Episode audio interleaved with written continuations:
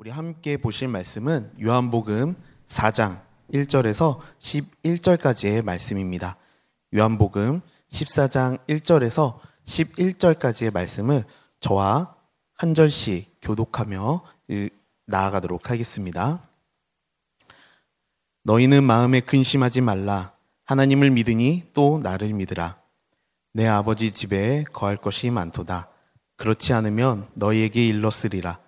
내가 너희를 위하여 거처를 예비하러 가노니 가서 너희를 위하여 거처를 예비하면 내가 다시 와서 너희를 내게로 영접하여 나 있는 곳에 너희도 있게 하리라.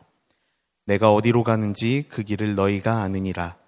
도마가 이르되 주여 주께서 어디로 가시는지 우리가 알지 못하거늘 그 길을 어찌 알겠사옵나이까. 예수께서 이르시되 내가 곧 길이요 진리요 생명이니 나로 말미암지 않고는 아버지께로 올 자가 없느니라. 너희가 나를 알았더라면 내 아버지도 알았으리로다. 이제부터는 너희가 그를 알았고 또 보았느니라. 빌립이 이르되 주여 아버지를 우리에게 보여주옵소서 그리하면 족하겠나이다. 예수께서 이르시되 빌립아 내가 이렇게 오래 너희와 함께 있으되 내가 나를 알지 못하느냐 나를 본 자는 아버지를 보았거늘 어찌하여 아버지를 보이라 하느냐 내가 아버지 안에 거하고 아버지는 내 안에 계신 것을 내가 믿지 아니하느냐 내가 너희에게 이르는 말은 스스로 하는 것이 아니라 아버지께서 내 안에 계셔서 그의 일을 하시는 것이라. 마지막 구절 함께 읽도록 하겠습니다. 내가 아버지 안에 거하고 아버지께서 내 안에 계심을 믿으라. 그렇지 못하겠거든 행하는 그 일로 말미암아 나를 믿으라. 아멘. 사랑에는 많은 종류의 사랑이 있습니다. 그 중에서도 죽음을 앞두고 사랑하는 사람을 남겨둘 수밖에 없는 이에 사랑만큼이나 고귀하고 순결하고 절실한 사랑은 아마 없을 것입니다. 우리는 지난 며칠 동안 요한복음 13, 13장을 통해 십자가의 죽음을 앞두고 제자들과 성만찬을 하시며 제자의 발을 씻겨주셨던 예수님을 살펴보았습니다. 13장부터 예수님의 고별 설교가 시작되는데 지난주 살펴보았던 것처럼 요한복음 13, 13장 첫 구절인 요한복음 13장 1절에, 1절에서는 예수님께서 자기가 세상을 떠나 아버지께로 돌아가실 때가 이른 줄 아시고 세상에 있는 자기 사람들을 사랑하시되 끝까지 사랑하시니라 라고 말씀하셨습니다. 십자가 죽음의 고난을 앞두고 이 땅에 남겨질 제자들을 향한 예수 그리스도의 사랑이 크게 달했습니다. 마지막 순간까지 할 수 있는 최선을 다하여 그 남겨질 제자들을 향한 고귀하고 절실하고 순결한 사랑을 끝까지 부어주신 것입니다. 그런 주님께서 오늘 본문을 통해 제자들에게 이렇게 말씀하십니다. 함께 14장 1절을 읽도록 하겠습니다. 시작. 너희는 마음에 근심하지 말라. 하나님을 믿으니 또 나를 믿으라. 이 땅에 남겨질 제자들을 향한 예수님의 이 위대한 위로는 자신들과 같은 제자 중에 배반자가 나올 것이며 또 총애를 받았던 베드로가 예수님을 부인하게 될 것이라는 그 말씀을 듣고 말할 수 없는 불안감과 두려움이 엄습했을 제자들을 향한 주님의 깊은 사랑이었습니다. 마음에 근심하지 말라라고 하는 말씀은 마음에 요동함이 있지 않고 마음에 흔들림이 있지 않도록 주의하라 라고 하는 말씀인 것입니다. 이때 제자들이 마음을 제자들의 마음을 가장 크게 요동하고 괴롭게 한 것은 단순히 그들에게 처해진 상황 때문만은 아니었을 것입니다. 당장 내가 죽을지도 모른다는 두려움 때문도 아니었을 것입니다. 아마 지금 그들의 마음을 가장 두렵게 하고 불안하게 만드는 것은 평생 함께 하실 줄 알았던 예수님이 이제 그들과 함께 하지 못하실 것, 못하실지도 모른다는 마음의 근심이었을 것입니다. 3년의 시간이 매우 긴 시간은 아니지만 제자들은 예수님의 공생의 기간 동안 예수님과 함께 동거동락하며 늘 가까이에 있었습니다. 그런데 평생 내 곁을 지켜주실 것 같은 예수님께서 이제는 내 곁에서 부재하신 시간이 언제 올지 모른다라고 하는 그들의 그 생각이 그들의 심령을 요동케 했을지도 모르겠습니다. 하지만 그런 마음을 알고 계시는 예수님께서 그들을 사랑하시되 끝까지 사랑하시는 마음으로 너희는 마음에 근심하지 말라라고 위로하고 계신 것입니다. 사랑하는 성도 여러분, 우리도 살아가다 보면 이렇듯 갑작스러운 주님의 부재가 느껴질 때가 있지 않나요? 물론 삶의 문제, 관계의 문제, 경제 문제, 이런 여러 가지 삶의 직접적인 것들이 나를 힘들게 하고 근심하게 만들기도 하지만 가만히 생각해 보면 주께서 이 세상에 존재하지 않는 것처럼 느껴질 때, 나의 기도가 응답되지 않는 것처럼 느낄 때, 하나님께서 침묵하고 계시다라는 느낌이 들 때, 우리는 불안감과 영적인 공허함을 느끼어 마음에 흔들림이 올 때가 있습니다. 혹시 그런 경험이 있는 분들이 계신다면, 그럼 우리들에게도 주께서 찾아오셔서 마음에 근심하지 말라라고 말씀해 주시기를 간절히 소망합니다. 그런데 우리 주님께서는요, 단순히 근심하지 말라라는 말로 끝내지 않으십니다. 이어서 근심하지 않기 위한 대책을 어, 말씀해 주시는데 그것은 바로 1절 후반절에 나오는 것처럼 나를 믿으라 라는 말씀입니다. 십자가 고난으로 인해 사랑하는 제자들을 잠시 떠나시는 것이 결코 영원한 부재가 아니며 제자들과의 영원한 단절이 아님을 우리 예수님께서는 말씀하고 계신 것입니다. 제자들은 곧 로마의 군인들로부터 포박되어 잡혀가시는 예수님을 보게 될 것입니다. 채찍질을 당하시고 침뱉음을 당하시는 예수님을 보게 될 것이고 저주받은 자들만 올라간다는 그 십자가에 예수님이 직접 올라가시는 장면을 마주하게 될 것입니다. 영원토록 함께 할 것이라 믿었던 주가 내 곁을 떠나는 것을 경험하게 될 것입니다. 그러한 상황 속에서 예수님은 제자들이 끝까지 믿음을 지키라고 권면하고 계신 것입니다. 물론 그러한 상황 가운데서 믿음을 지키기란 결코 쉽지 않을 것입니다. 하지만 예수님께서는 그런 상황에서도 끝까지 주를 향한 믿음을 고수하며 지켜나갈 것을 촉구하고 계신 것입니다. 왜냐하면 주께서 감당하시는 그 십자가의 고난이 우리에게 참 자유와 승리를 허락하기 때문입니다. 사랑하는 성도 여러분, 주님은 우리들에게도 이러한 절대적인 믿음을 요구하고 계십니다. 우리는 살아가다 보면 마음을 근심하게 많은 근심하게 만드는 많은 것들을 경험하게 됩니다. 그럴 때마다 우리는 그 상황들을 극복하기 위한 나름의 방법들을 찾아보게 됩니다. 특히 내 곁에 주님이 부재하신 것처럼 느껴지는 내 영혼의 곰핍함이 느껴질 때는 나도 모르게 세상적인 방법들을 통해 문제들을 해결하려 할 때가 있습니다. 하지만 세상의 어떤 지혜와 방법으로도 내 안에 깊은 근심과 염려 그리고 불안을 해결해 줄 수는 없습니다. 오직 유일한 방편 되시며 유일한 해답 되시는 믿음만이 저와 성도님들 가운데 가득하시기를 주님의 이름으로 축원드립니다. 우리 계속해서 2절과 3절의 말씀을 함께 읽도록 하겠습니다. 시작. 내 아버지 집에 거할 것이 많도다. 그렇지 않으면 너희에게 일렀으리라. 내가 너희를 위하여 거처를 예비하러 가노니 가서 너희를 위하여 거처를 예비하면 내가 다시 와서 너희를 내게로 영접하여 나 있는 곳에 너희도 있게 하리라. 예수님께서는 제자들에게 아버지의 집에 거할 곳이 많다라고 말씀을 하시며 우리가 그 거처에 거할 수 있도록 예비하러 먼저 가신다라고 말씀을 하고 계십니다. 그리고 우리를 위해 그 거처가 예비되면 주께서 친히 다시 오셔서 우리를 영접하시고 우리를 데리고 다시 가신다라고 말씀하고 계신 것입니다. 여기서 우리가 거할 곳이란 잠시 들리는 휴게소와 같이 어, 그런 곳이 아니라 모든 성도님들이 이 땅에서 소망을 품고 살아가야 하는 믿음의 거처인 것입니다. 가슴에 소망을 품고 살아간다는 것은 우리 안에 생길지 모르는 세상의 근심을 사라지게 할 뿐만 아니라 믿음의 담대함과 큰 힘을 우리들에게 허락해 주는 줄로 믿습니다. 가끔씩 제가 꿈꾸는 장면이 있습니다. 제가 머릿속으로 그리는 그림이 있는데요. 언젠가 시간이 흘러 이 땅에서의 사명을 다하고 언젠가 우리 사랑하는 예수님을 만나는 그 감격적인 날이 올 때 우리 예수님이 얼마나 기뻐하시면서 나와서 나를 맞아주실까. 예수님 품에 폭 안길 때 예수님께서 참 잘했다. 사랑하는 내 아들아, 그동안 나를 위해 참 수고해 주었구나. 라는 말씀을 해주시는 상상을 하고 나는데 그 순간을 머릿속에 떠올리기만 해도 얼마나 가슴이 벅차고 설레인지 모르겠습니다.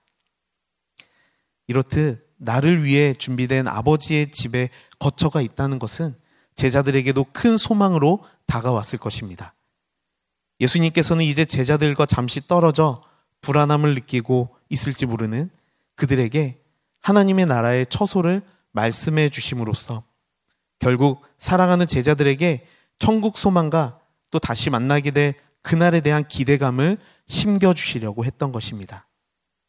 사랑하는 성도 여러분, 이미 우리를 위해 주님께서 저 천국, 아버지 집의 거처를 준비하고 계십니다. 우리들에게 허락되어 이미 확정된 천국 소망을 품고 사는 성도는 이 땅에서의 삶도 다른 이들과 다를 수밖에 없을 줄로 믿습니다. 우리의 유일한 해답이 되시며 구원자 되시며 나를 사랑하시되 끝까지 사랑하시는 주님께서 우리를 위해 준비하고 계시는 소망의 때를 날마다 기대하심으로 살아가기를 주님의 이름으로 축원드립니다. 우리 5절의 말씀을 계속해서 읽어보도록 하겠습니다. 시작. 도마가 이르되 주여 주께서 어디로 가시는지 우리가 알지 못하거늘 그 길을 어찌 알겠사옵나이까. 요한복음에서는요. 도마가 충성스럽기는 하지만 둔한 제자라고 묘사가 되고 있습니다. 결국 예수님의 제자들 중에서 도마가 주님의 말씀이 이해가 되지 않아 다시 되묻게 됩니다. 주께서 가시는 길을 우리가 알 수가 없습니다. 라고 결론적으로 이런 질문을 도마가 한 것이 맞지만 사실 예수님의 가시는 길에 대해 정확히 알지 못했던 다른 제자들의 마음을 대변하는 대변하는 것이나 마찬가지였습니다. 예수님은 주님의 구원 사역을 위해 주의 길을 준비하셨습니다. 그리고 그 길로 함께 오기를 우리들에게 초대하고 계시죠. 하지만 지난 시간 동안 누구보다 예수님과 가까이 지내며 주님의 가르침을 받아왔던 그의 제자들은 갈 길을 도무지 알 수 없는 무지한 믿음을 갖고 있었을 뿐이었습니다. 천국에 대한 소망과 구원에 대한 믿음은 주님께서 오랫동안 선택하신 영혼들을 향한 선물과도 같은 것입니다. 도마의 질문은 영적 무지로부터 나온 솔직한 고백이었지만 결국 하나님께서는 이 무지한 고백을 통해서 그 유명하신 길과 진리와 생명 대신 예수 그리스도의 자기 선언을 하시는 도구로 사용하십니다. 우리 함께 6절을 읽겠습니다. 시작. 예수께서 이르시되 내가 곧 길이요 진리요 생명이니 나로 말미암지 않고는 아버지께로 올 자가 없느니라. 이 구절은 예수 그리스도께서 누구시며 우리를 위해 중보자로서 그리고 하나님으로서의 어떠한 속성을 갖고 계신지를 정말 잘 설명해 주고 있는 구절입니다. 예수님께서는 스스로를 길이요, 진리요, 생명이라고 이 세 가지의 단어를 통해 직접 그리고 스스로를 선언하셨다라는 데에 중요한 의미를 갖고 있는 구절입니다. 예수님께서는 사랑하는 제자들에게 직접 걸어가시려는 그 길, 하나님께로 걸어가시는 그 길에 대해 설명하고 계시는데 중요한 것은 영어 성경으로 보면 여기에 사용된 세 가지 단어, 길, 진리, 생명이라는 단어는 각각 a way, a truth, a life 이렇게 표현되고 있지 않다는 것입니다. 오히려 영어 관사 더가 붙어서 the way, the truth, the life 이렇게 표현이 되어 있습니다. 즉 예수님께서는 이 세상에 존재하는 수많은 길들 중에 하나, 그리고 논리적 이론들 중에 하나, 수많은 생명, 생명들 중에 하나가 아니라 유일하게 존재하시는 그 길이자 그 진리이며 그 생명을 의미하고 있는 것입니다. 길이란 필수적으로 두 가지가 만족되어야 됩니다. 바로 출발지와 목적지가 있어야 한다는 것이죠. 예수 그리스도께서 길이 되어 주신다는 것은 지금 출발선상에 서 있는 우리를 분명한 목적지로 인도하시는 유일한 길이라는 것을 의미합니다. 그리스도는 주의 선택받은 귀한 주의 자녀들을 구원과 그리고 내 아버지의 집으로 안내하는 유일한 길대심을 선언하고 계신 것입니다. 그리고 진리란 하나님 자신을 가리키기도 하며 또 하나님의 계시를 가리키기도 합니다.